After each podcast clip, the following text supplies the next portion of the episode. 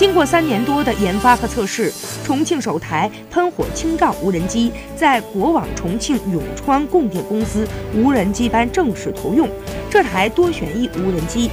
通过搭载带有燃料箱、油泵、自动点火装置的喷火吊舱任务模块，可以对影响高空电力线路安全的飘挂物进行定点障碍清除工作。